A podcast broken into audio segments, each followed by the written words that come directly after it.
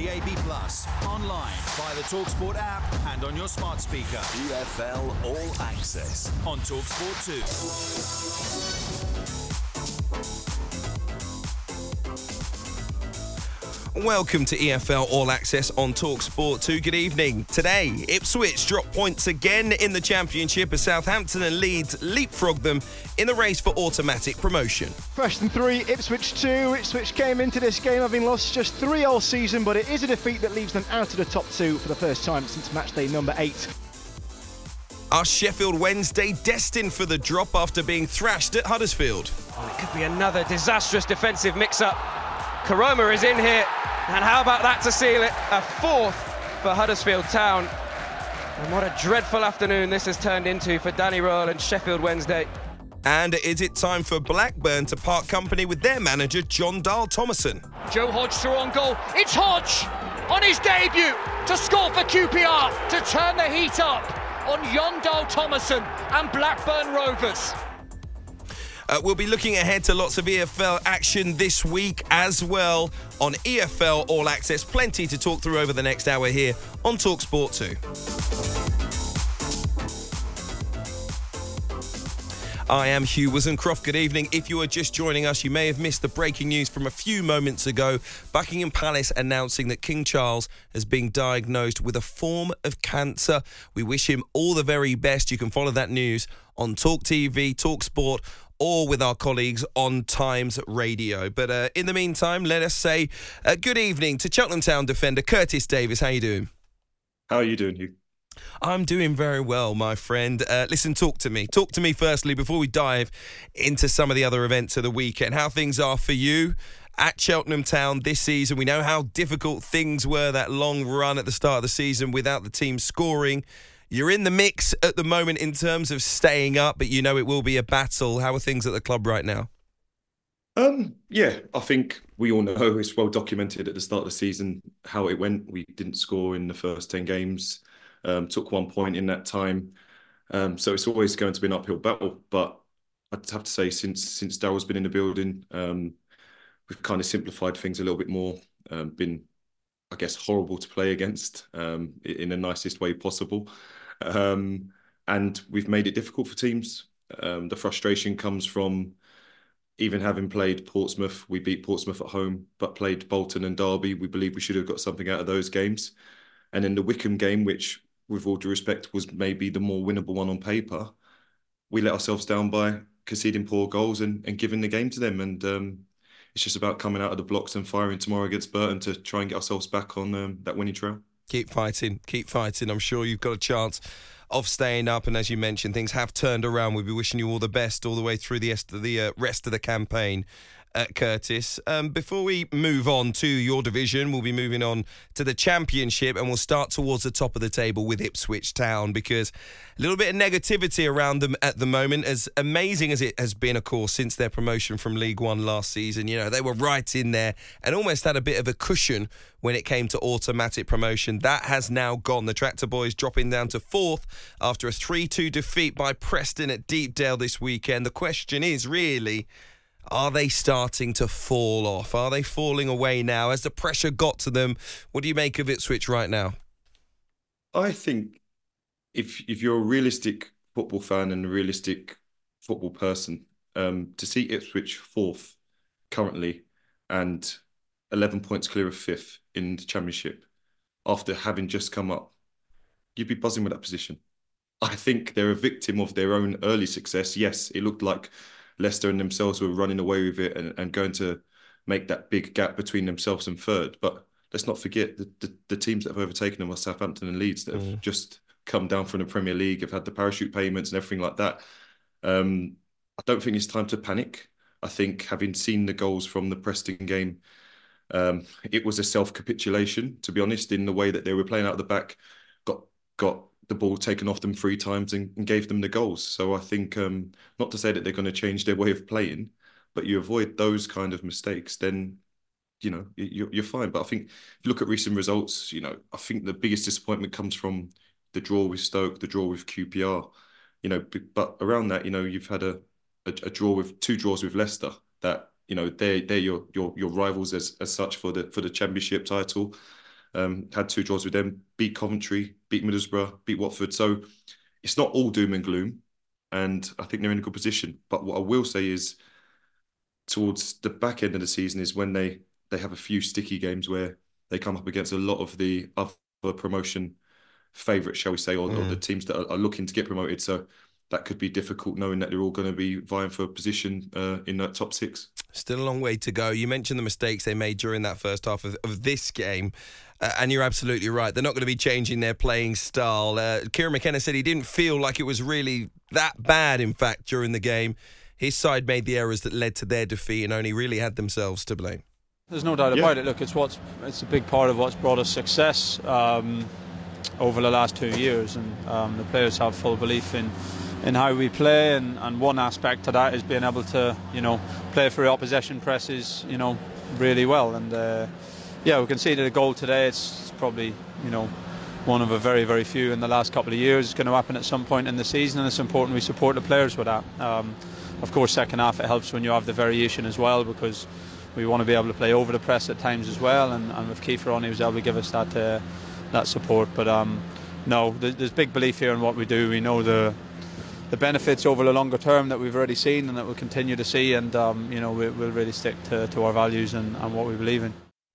Curtis, I agree with you. Um, just in terms of not putting too much pressure on Ipswich Town, I think one of the listen, one of the interesting aspects when it comes to pressure is, you know, I remember speaking to those Ipswich Town fans when they were going up from League One and they were saying, if we can get promotion here, we really feel like we can go and do the double promotion, to which I obviously replied, keep your feet on the ground here, guys. You know, like the championship is not that easy a league. And actually, they've made it look easy at times under Kieran McKenna. So I can understand where the internal pressure possibly comes from. But actually, during this most recent period where the results haven't exactly gone their way, it's not like they've been losing every week, by the way, just haven't been picking up the consistent wins that they were earlier on in the season you actually have to look at the teams around them and say, look, that pressure has come from the fact that Southampton, who beat Rotherham by two goals to nil this weekend, are on a club record unbeaten run of 21 league matches. Rather unbelievable. They've moved up to second. And then you've got Leeds United at the moment, who went to Bristol City on Friday night live on Talksport 2 won by a goal to nil thanks to Wilfried Gnonto scoring on his first start, by the way, for Leeds uh, since December. Five successive league wins. First time they've done that since July of 2020 when they were promoted to the Premier League. So you can see actually where the pressure is coming from. A little bit internal. The external stuff, maybe from us in the media, isn't what's weighing on them. It might just be looking at the table and seeing other teams each and every week picking up big results. Yeah, well, again, I, will go back to the table. You, you, strip strip it down, and the three teams above them are all were all in the Premier League last year. Mm.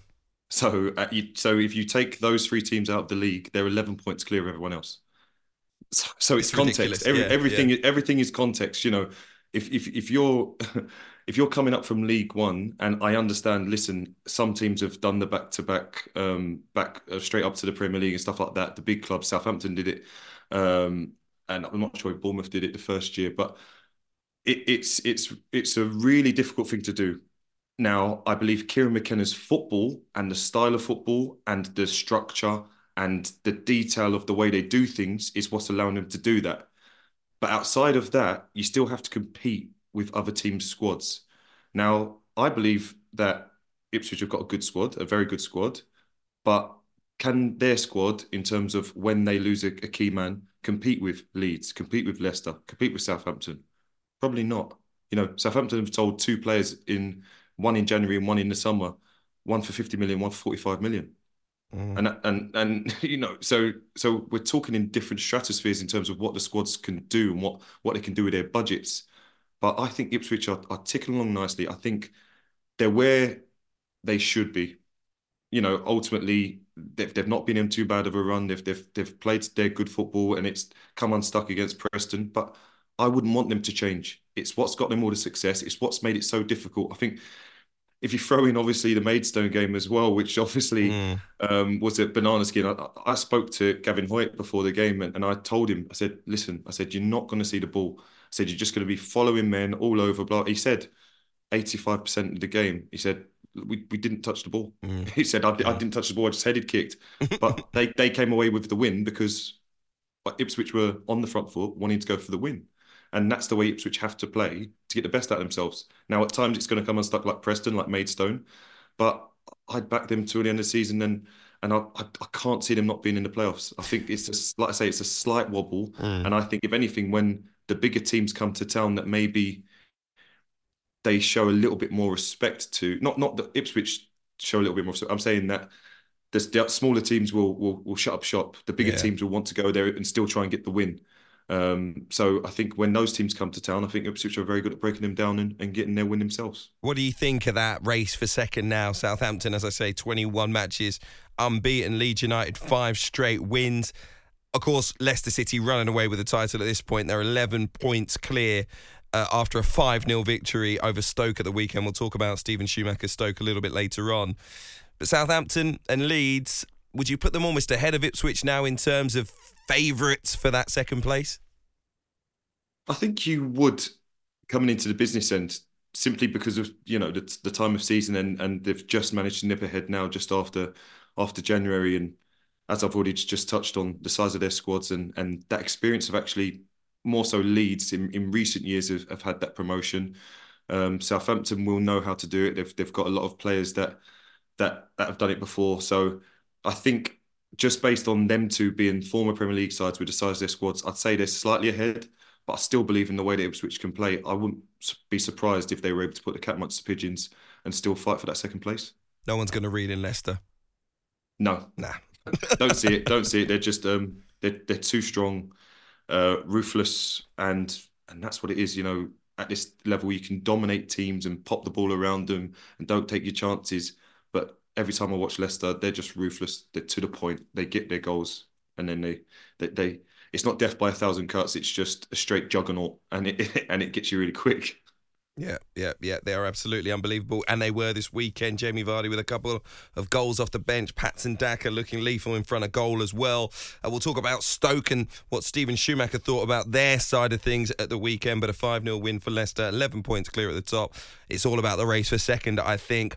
There's a big race in terms of survival. We're going to talk about that next. We'll uh, discuss Blackburn Rovers and the pressure on Jon Dahl Tomasson, their manager. A little bit later on in the show, just after half past, we'll be joined uh, by Leyton Orient's Omar Beckles, of course, the PFA chair as well. We'll talk about their recent great run, but also what's been going on in terms of the issues involving racism and, if you like, hooliganism in the game that we've seen in recent weeks. We'll also, of course, dive into the big stories in League Two this evening. You're listening to EFL All Access. I'm Hugh Woozencroft alongside Curtis Davies. It's all thanks to uh, McDonald's. Order McDelivery on the McDonald's app. You can get tasty rewards. It's 18 plus. Terms and conditions apply. But let's get back uh, into the championship, Curtis. And we're going to bring in a guest for our next conversation because it involves a big, big club in the shape of Blackburn Rovers, who were beaten by Queen's Park Rangers at the weekend. Um, at Ewood Park, it's the first time QPR have won there since 1999. Joe Hodge, Wolves loanee, signed on deadline day, got his first goal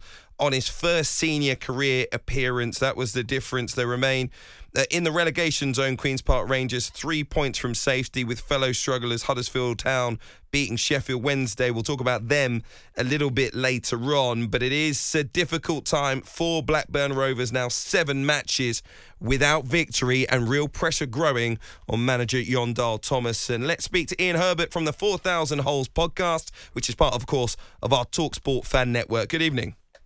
Hi, Hugh. Good evening. Hi, Curtis. Hi, Ori firstly, Ian, just tell us uh, your feelings on the result at the weekend and how you think your team performed. It wasn't the best of afternoons, I've got to be honest. Um, the, the result was kind of on the cards early on. QPR burst through on two or three occasions with more clinical finishing. It could have been out of reach by half time, to be perfectly honest.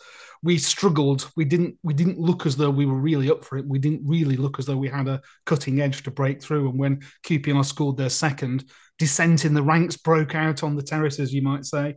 Um, whilst we got one back, truly, honestly, we didn't really look like we are going to get an equaliser. So it was a it was a chastening experience. I think it's fair to say. You mentioned the terraces. Tell us what was the mood like amongst the Blackburn fans right now? I think we're just completely disenchanted. Our problems have been bubbling around since the summer. Uh, our Indian owners are prevented from sending funds over to the UK by a court injunction over in India. So that means that in order to carry on trading, the club essentially has to raise money to just keep the lights on and pay the wages. So that has led us to be a distressed seller of Adam Wharton in the window. And we suspect that that's purely a device to, to get some money into the club to enable us to carry on trading. So Jon Dahl Tomasson is struggling in that backdrop, really, to try and make sense of what's going on. The project that he thought he'd signed up for seems to have changed. With that being said, are you quite relieved that you've still got Sammie Szmodics?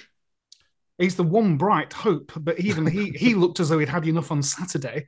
Uh, I think I think I tweeted at one point that he looked like he was just about to explode with frustration. He was constantly berating his teammates and seemed to be sort of urging them on. Without his goals, clearly we'd be struggling. He's been absolutely magnificent. He's filled the Ben Brereton Diaz shaped hole quite superbly, but we can't expect him to carry the team throughout the whole season. And at the moment, there's a, a, massive responsibility on his shoulders. We just need to find a way of spreading the goals around and sharing that workload and not being overly dependent on a single player, I think. Your manager didn't do any media before the game at the weekend. There were reports he was quite unhappy with the lack of transfer activity. You mentioned the lack of funds. Of course, Adam Wharton, you mentioned going to Crystal Palace as well. Do, do you understand why there would be a frustration coming from the manager right now? Categorically, 100%. I think it was Kevin Keegan, wasn't it, a few years ago when he walked away from Newcastle for the second time, said it, it's not like it, it's said in the brochure. And you get the feeling that with JDT, a similar situation is unfolding here. Uh, he just to be absolutely explicit, it was a club decision that he didn't do any media on Friday, which I think was incredibly short-sighted. Because the minute you sort of say the man, we've told the manager he can't speak to the media, the very first question the next press conference is going to be, why did the club not let you speak yesterday? And one suspects is that they were worried it was going to be a distraction before the game because he would tell the truth. He came under the assumption that certain players were going to be provided for him to enable him to play in a certain style. The budget was cut in the summer. And then we had the fiasco in January of setting up a permanent deal for Duncan McGuire. The mm. lad flew over from Orlando halfway across the Atlantic. We changed our mind. Then, when he landed, we changed our mind again and tried to make it a loan deal. And then, having secured the deal, photographed him holding a shirt and all the rest of it, apparently, for the third time in two January windows, we failed to register a player properly. Now, if we go down, by a few a couple of points or something like that and we can't play McGuire, serious, serious questions have to be asked of just what's going on behind the scenes. So to come back to your original point, the fans, I think, want to know just what on earth is going on and why we are making so many basic fundamental mistakes in the running of our club. Do you blame him? Do you blame the manager at all for any of the results or anything that's going on? Because if it continues, it's likely, as we know in football, that the blame and responsibility will be shouldered by the manager. But did you do you actually feel he deserves that? He deserves some challenge. He's, you know, he's he's not blameless. I have a lot of empathy for the situation he's found himself in. But clearly, if you you know the window is now closed, the players that we've got are the players that we've got. So the manager's job is to get the best out of those resources. So to that extent, he may have to compromise on some of his principles and play in a slightly different way, more pragmatic, shall we say, than ideally would hope. Um, but they, the club and JDT at the moment seem to be locked in something of a loveless marriage where the club don't want to sack him because they haven't got the money to pay him off. And it, he, when he offered to leave in the summer, they said, well, if you're going to go, you have to pay off the, the rest of your contract. So it, it just seems to be the worst of all worlds at the moment. You've got a manager who clearly has little or no faith in the uh, superiors to whom he reports, a squad that isn't furnished with the players that he wanted, and that that's permeating through the squad. You could see it on Saturday. It was an awful, awful atmosphere. I know it's a cliche to talk about players' body language, but they really did look thoroughly fed up, but not half as fed up as the fans. Could have really been the kind of result that kept you in the championship had you won at the weekend, because QPR, of course, the team who essentially are, are, are the ones really chasing survival and can catch you amongst the host of almost half a dozen other teams, but ultimately the facts are you're five points above them now. Do you fear relegation or do you feel like you will uh, keep them at arm's length? It would be foolish not to fear it. I don't because that would allow complacency to set in, and I think that would be incredibly dangerous. Our next two league games are against Stoke City and Birmingham City, who are 20th and 19th, immediately beneath us. Mm. But if you look at the bottom of the table, we haven't beaten Rotherham in two matches. Sheffield Wednesday hammered us at Hillsborough. QPR beat us on Saturday. Huddersfield took four points off us over Christmas. So the sides below us, we can't beat. So if you can't beat the teams around you and underneath you, it does raise some serious spectres of relegation. All the warning signs are there. I think Saturday's game is going to be absolutely crucial. Okay, Ian, thank you so much for joining us. That's Ian Herbert from the 4,000 Holes podcast. That's part of the Talksport Fan Network. We wish you all the best with those two results. Absolutely massive for Blackburn Rovers. Uh, and remember, the Talksport Fan Network, a collection of podcasts made by the fans for the fans. So just search Talksport Fan, Fan Network. You'll find out more on the internet and wherever you get your podcast from as well. Uh, Curtis Davies alongside us. Let's talk about Blackburn, but generally, let's talk about this championship relegation battle because it is huge down there at the moment. We mentioned Stoke beaten 5 0 by Leicester at the weekend, the first time in Steven Schumacher's managerial career that he's lost three successive games. They're on 32 points. They're just a point behind Blackburn, Birmingham, and Millwall, all very much in it. At Rotherham, 16th loss of the season, that one we mentioned earlier against Southampton as well. It means the Millers have now won just once in their past 18 games. They're 12 points adrift at this point in time and looking very much like they will be relegated. A game I went to at the weekend and couldn't really believe the scoreline, to be perfectly frank, was Huddersfield 4, Sheffield Wednesday nil. And you couple that with Queen's Park Rangers win over Blackburn, and it was a very intriguing weekend uh, in terms of that picture at the bottom. Let's very quickly hear from Steven Schumacher, the Potters boss, because the question I'll ask you in a few moments' time regards them most importantly. Um, four points and two places above the relegation zone. Two huge games next. Blackburn on Saturday, QPR on Valentine's Day a few days later as well. Could they be sleepwalking? Towards relegation. Let's hear from Steven Schumacher. He spoke to our very own Jeff Peters after that result. It seems almost out of nowhere. The, the club are two places above the relegation zone. I think four points. It, it, it looks a bit. Mm it looks a bit difficult down there for you. Well, that's where we were when we came in. We were two places above the relegation zone, and that's at four points clear. So nothing's changed in the eight games. That's kind of how it was. As I say, we've um, we've had some good performances, and we've shown some good signs that you know we're trying to implement stuff that will, will give us a better chance to win games. But today, as I say, we didn't do the basics right. We we just were off it and got beat by a better team. And sometimes you've got to hold your hand up and say, yeah, they are a better team, but we, we've got to work harder and, and make it harder for them to, to score and play against us. So, yeah, we have to reflect on it. We have to make sure that we're ready to go next week because there's a huge game now, at Blackburn.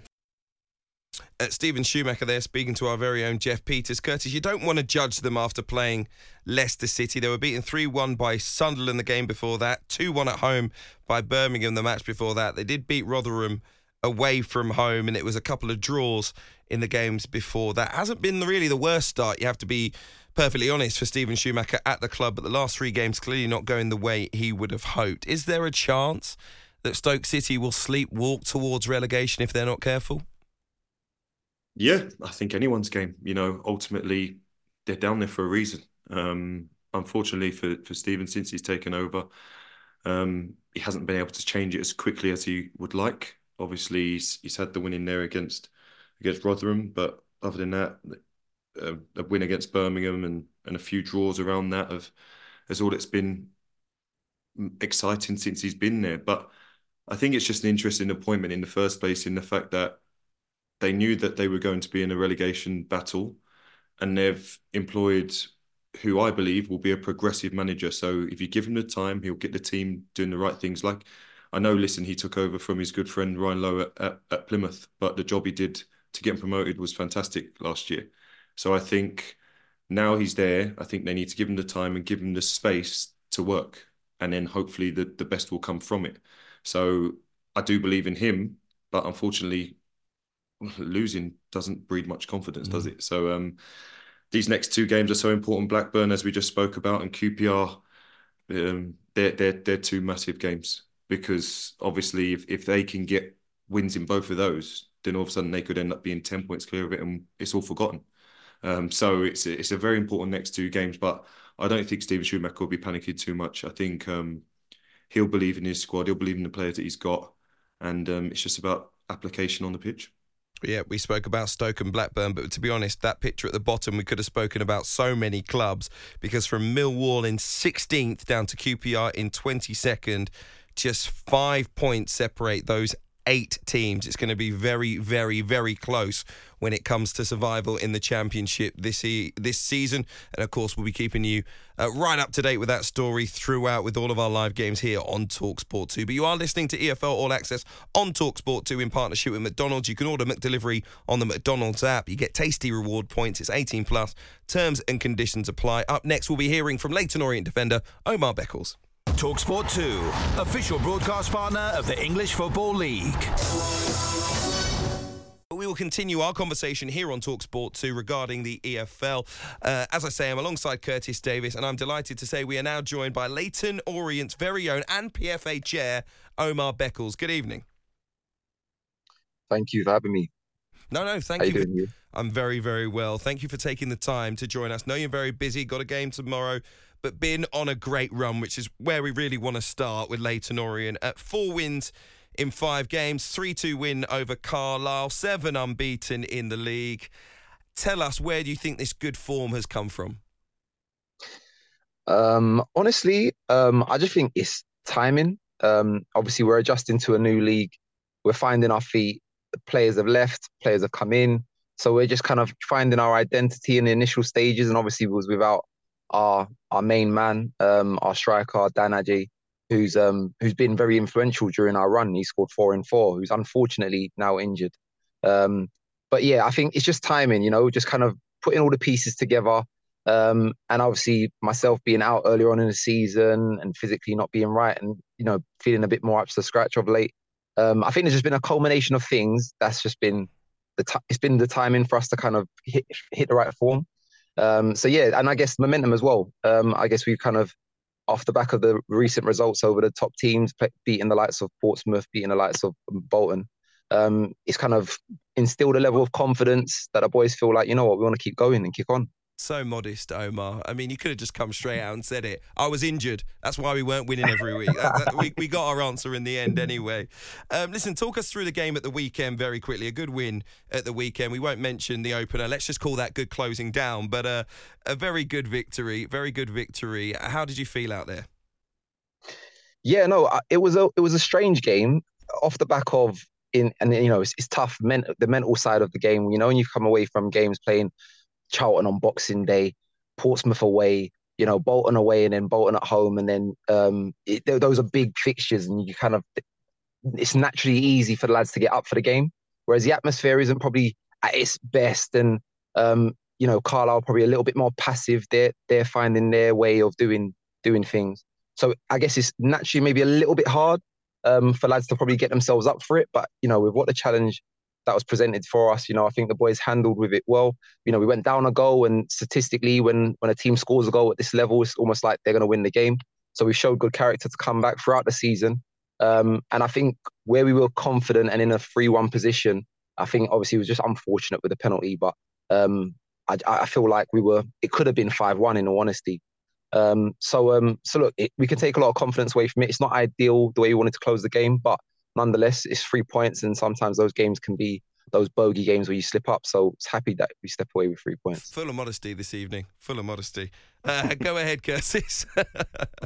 Omar, um, obviously, when we played yous, we unfortunately were were on the end of a, a comeback from yourselves, having having conceded two very late on. Do you feel that the lads dug in and remembered that and knew that you know we can come back into this game? We've got enough time, and that's what allowed you to to to get back into that game, and and the mentality just got stronger from that day. Yeah, hundred percent. I think there's been quite a few games where that's happened throughout the season, and it's just instilled that belief that we know that we can do it.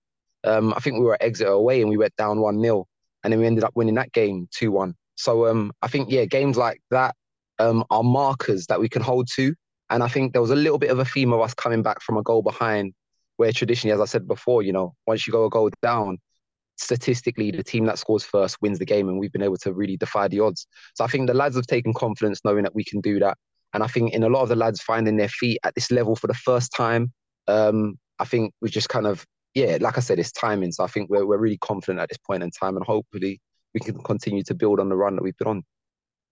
Late playoff push. Honestly, I'm just thinking about getting to 50 points as soon as possible. there we go. There it is. I, I see, I, am an Orient fan, you know, so obviously I um I would love to see the, the team do well. If it's not going to be us and it's it's not going to be Derby, then um yeah. I'd love to see Orient up there and um and doing good things.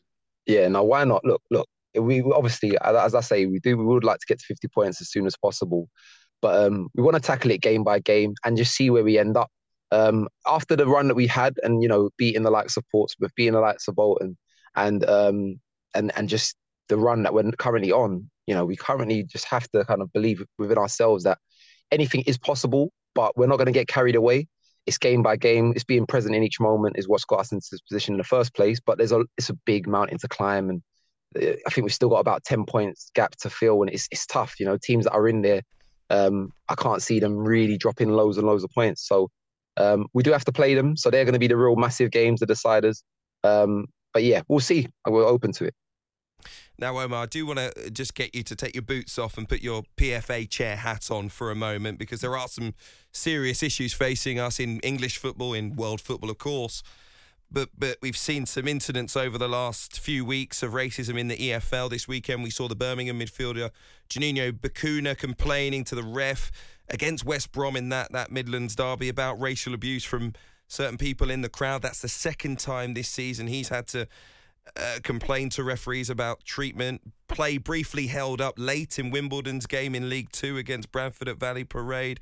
Uh, the Lebanon striker Omar Bugiel reporting that he was a victim of alleged racist abuse from someone in the crowd as well. It's listen, that's just this weekend. We could talk about this maybe every Monday on the show, which is the saddest thing, I think, for me, and I'm sure for you guys as well. I mean, what is your view on all of this, Omar? Why why is it happening? I don't know if you can answer that, but what do we do about it moving forward?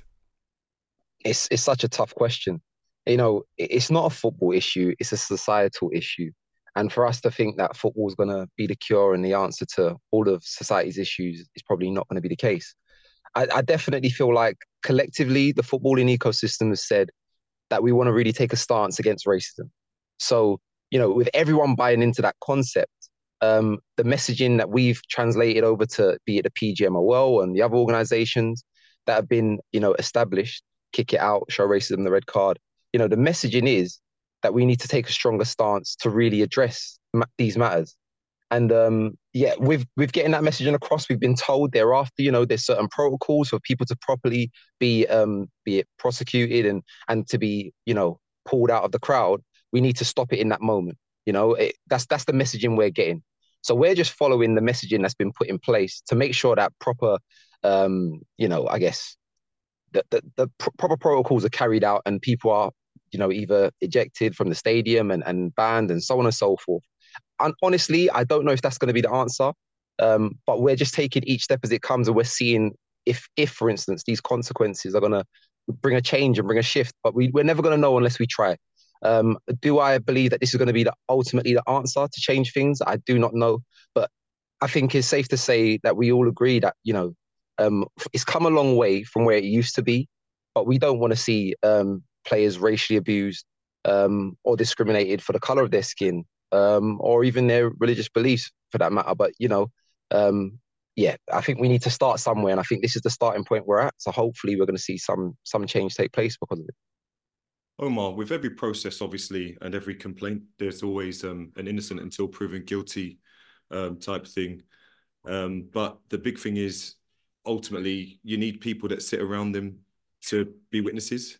Um, so unfortunately, when you go to games, it's it's tribal. You know, these people they sit next to this certain person for two, three, four, five, ten years. You don't know.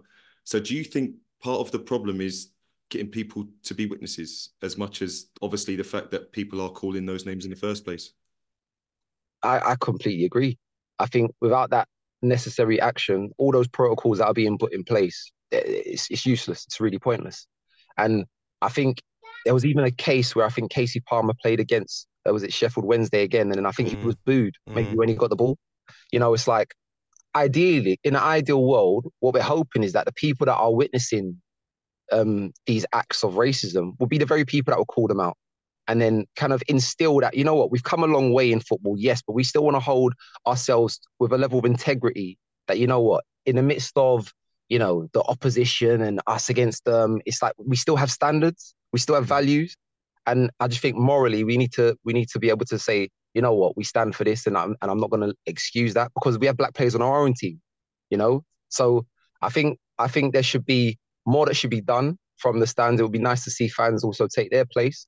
But honestly i'm not saying that they're the ones to blame. It's just it's like i said it's a societal issue. It's a it's a, it's a difficult one to to really um, eradicate. I don't think we're gonna ever completely do so, but I think we can make our best effort to do so. So yeah. Just finally on this, and Omar, I don't want headlines because you've got a match tomorrow to focus on, so I'm going to ask uh, Curtis instead. We've seen in uh, AC Milan recently, Mike Maignan, all right, they didn't leave the game as a whole, but taking that pause to walk off with your team and almost say, look, unless this stops, the entertainment that we provide for you, you're not going to be able to have. You're not going to be able to watch a match unless you can behave in the stands, unless we do totally stamp this out. Is that something that you, as a current player, would support? I'd support the idea of um, of of walking off and and attempting to get people to deal with it. Um, be it, listen, it's difficult for stewards. I've, we've spoken about this before. You know, stewards don't get paid enough to to, to be the ones that have to be front and center of, of these kind of incidents. But if you're able to get police involved and you're able to identify who they are and and get them removed, and then you can continue the game, I'm all for it. But at the end of the day, I grew up as a kid wanting to play football, um, wanting to play in front of fans, wanting to play in front of people. And why should I let these people deny me doing this? You know, and that's just that's my opinion. Some people would like to walk off, some people want the game cancelled. I'm I'm just the other way. I'm like I'm going to show you. I'm going to prove to you. I'm going to be the black this, black that, whatever you want to call me. I'm going to show you how good I am as a player. And then you're going to forget about what color I was. You're going to forget. You're going to remember how well I did against your team. And almost, I'm I'm I'm a fighter in that way. I'm a fighter by by actions rather than uh, in terms of on the pitch, mm. rather than making um I guess bold statements or or or walking off the pitch. So don't get me wrong, if it was someone else and, and that's what they wanted to do it, and I, I was I'd be willing to support anyone that wanted to do that. And I, I do believe in in the people that have done it. Um, there's no problem with that. That's them and their individual um, beliefs. But for me, I'd want to prove it and then hopefully, you know, not I'm not a striker, unfortunately, so I can't score the goal, but I'd love to score a goal and then go down that end and celebrate and, and let him look at me a little bit more. Okay, all right. Appreciate your honesty on that one. And for Omar Beckles of Leyton Orient for joining us. You're listening to EFL All Access on Talksport 2 in partnership with McDonald's. Order delivery on the McDonald's app. You'll get tasty reward points. It's 18 plus. Terms and conditions apply. Up next, we're going to discuss the new manager at Charlton Athletic. Talksport 2, official broadcast partner of the Premier League.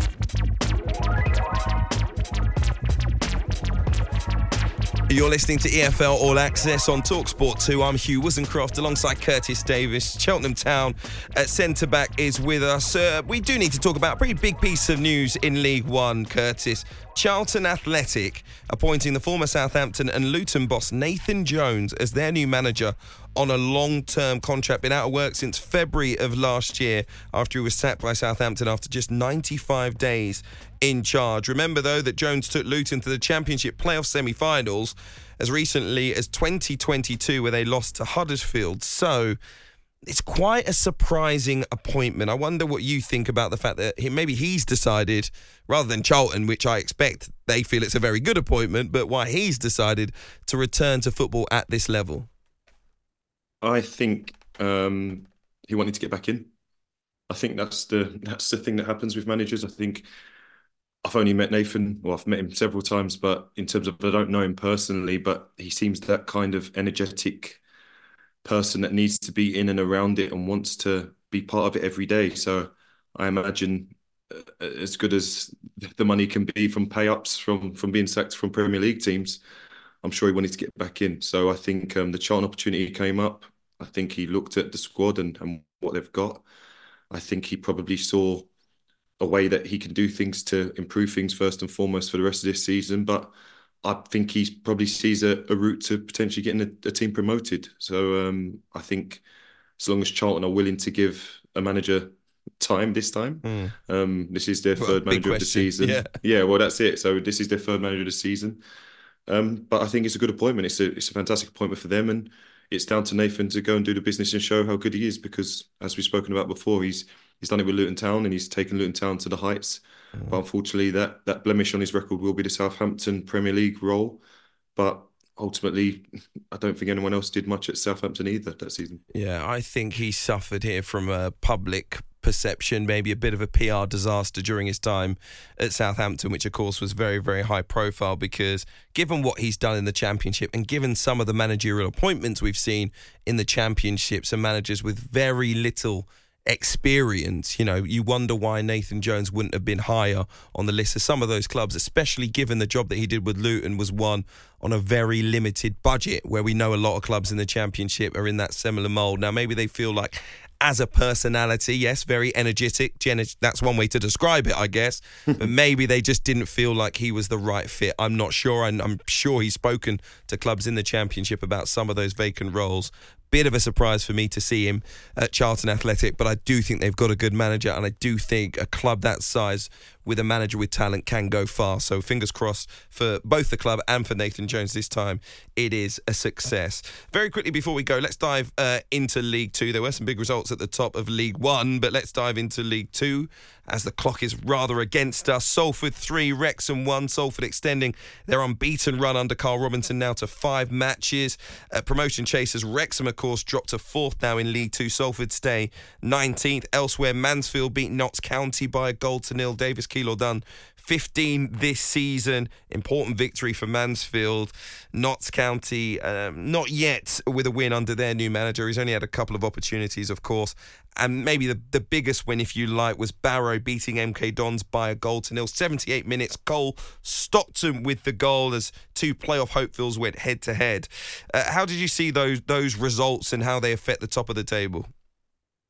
Well, I think first and foremost, when when you talk about League One, Salford City, uh, League Two, sorry, Salford City having just got to grips with a, another team that um, obviously like to to sack managers, um, just starting to get to grips with their new manager and starting to climb the table from from low down. I think the Wrexham result was massive. You know, um, they're a team that I think just because of the sheer wealth and the money that they've spent, we maybe expected them to to roll over that Salford team, but they weren't able to do so. Um, you know, Stock Stockport are still going great guns, and I think the Mansfield one's really interesting because if you look at Mansfield over their last few games, it was a really good win against Notts County, and I think five games ago it was a really good win against Stockport themselves.